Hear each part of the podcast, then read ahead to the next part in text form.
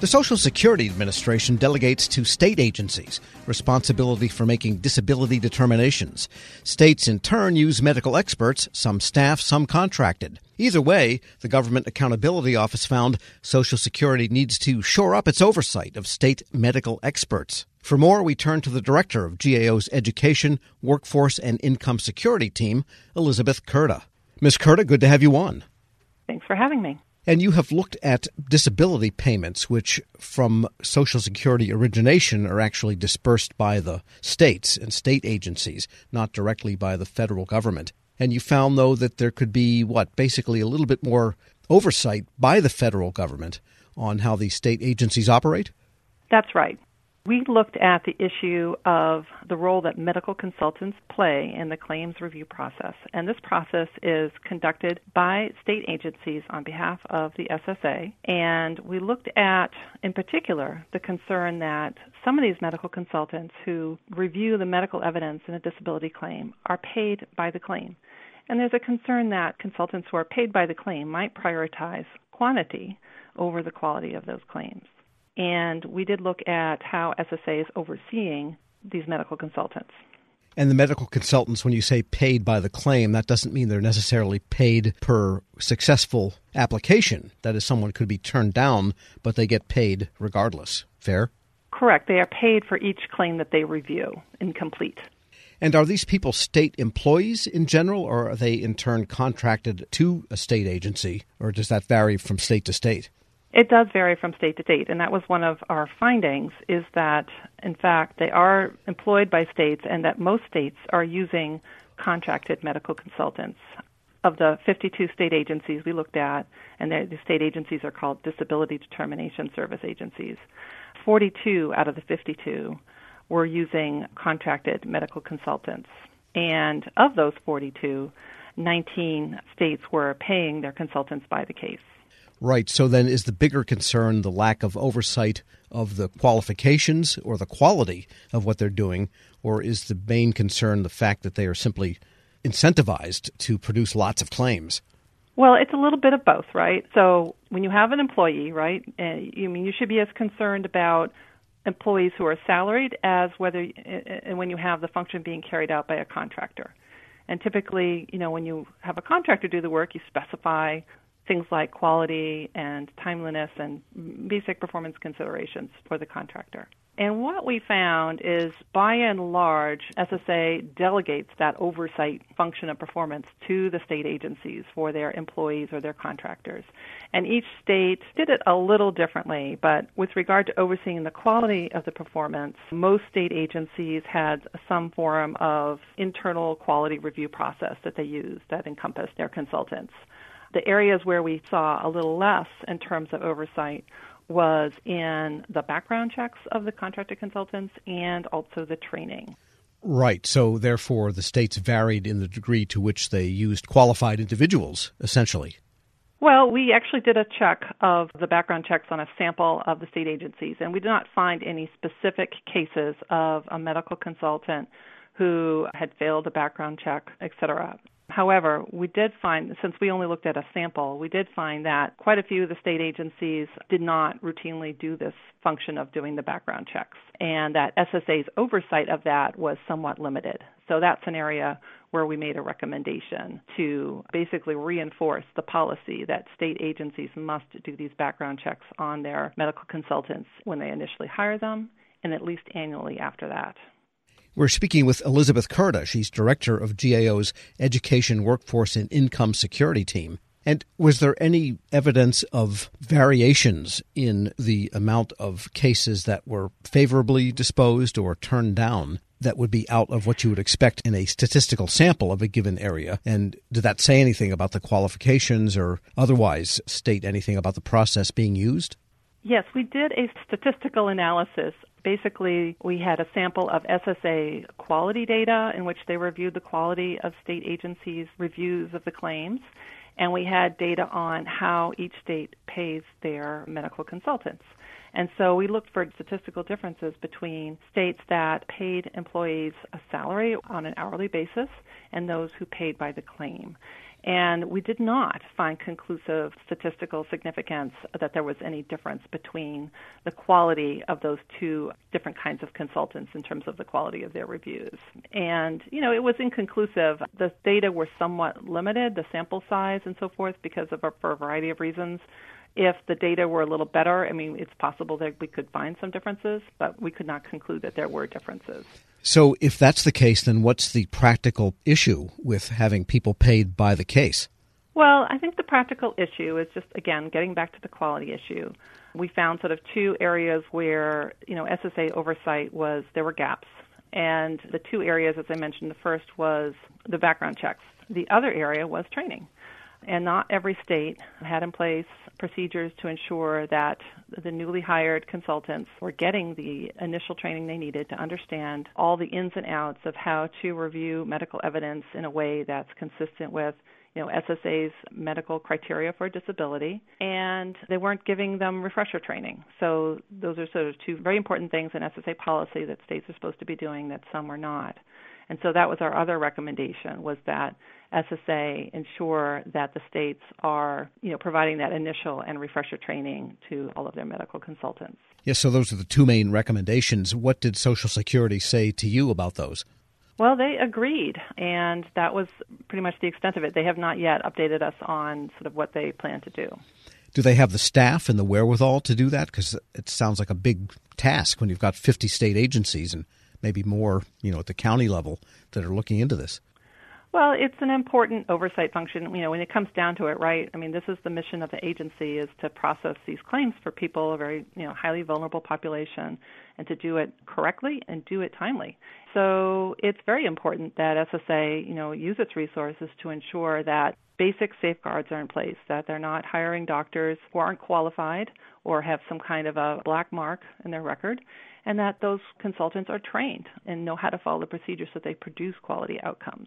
I mean, it's it's not like there is no quality issues, right? Because they do audits and they do occasionally find quality problems, and it may not be just the medical consultants who are contracted, but you know, just consultants in general.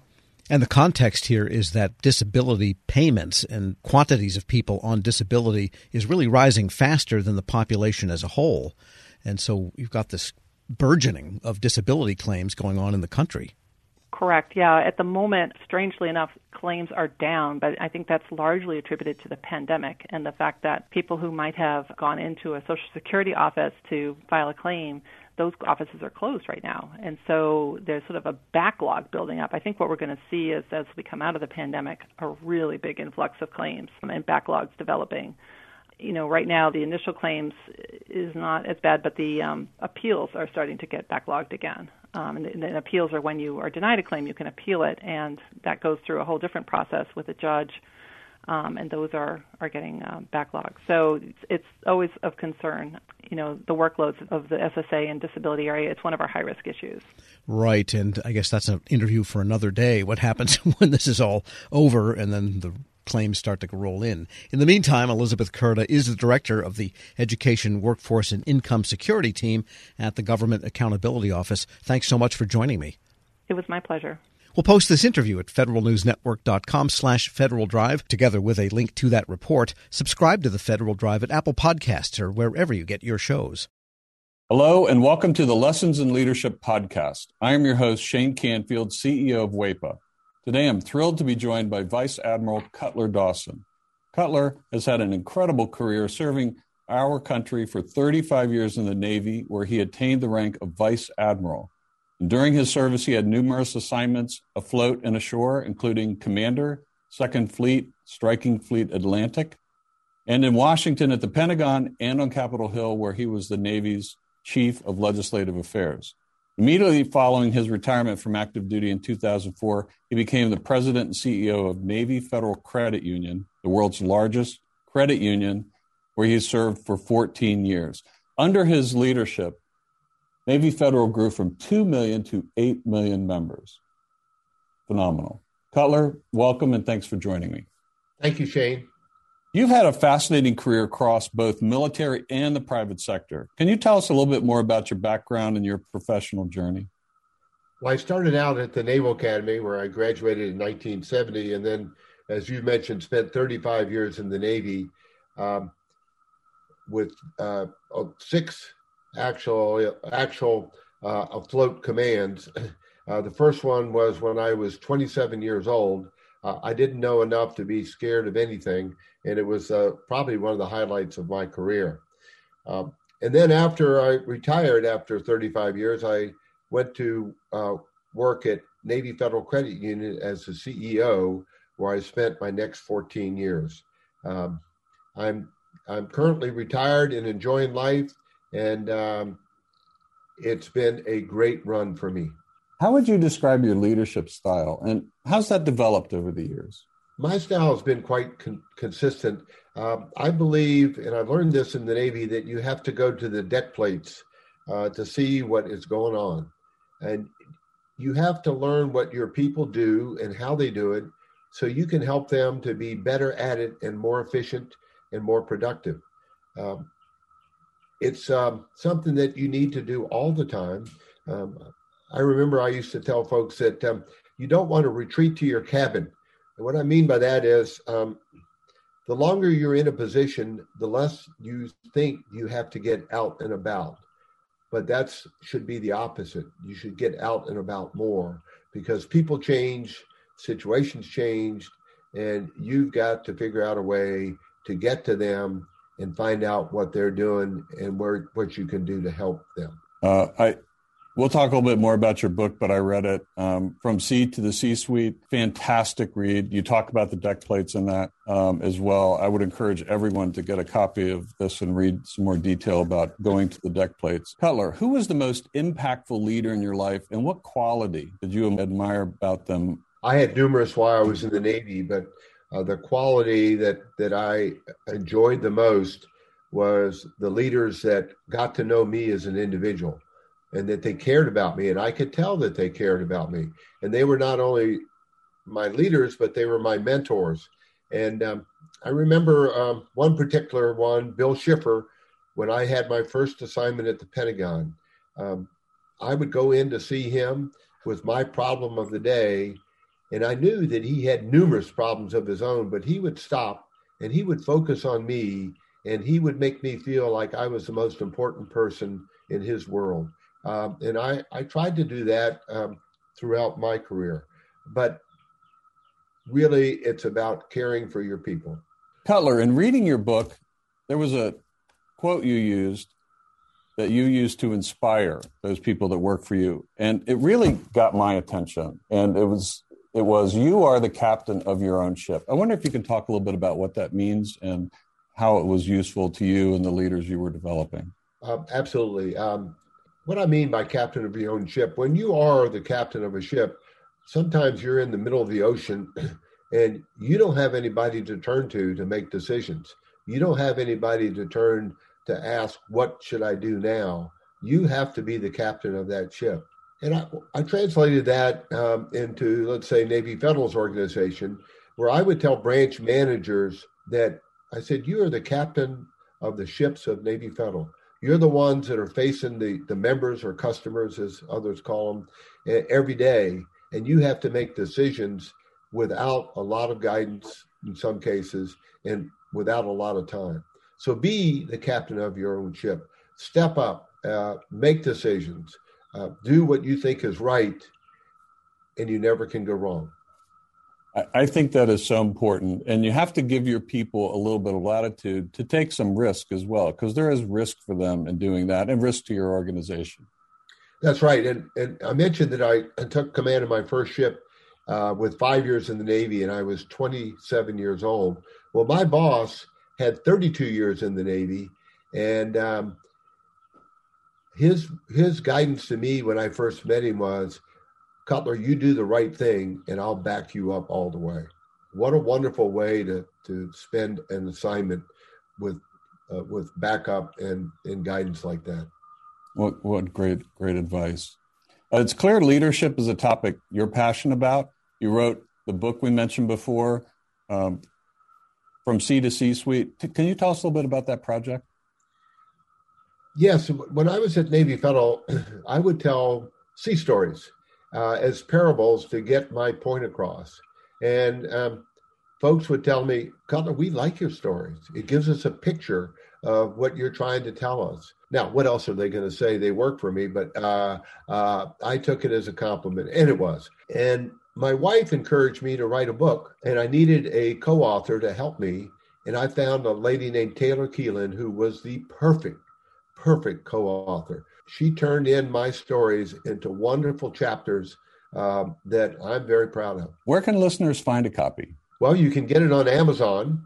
Uh, and you can also uh, get it on the Naval Institute website.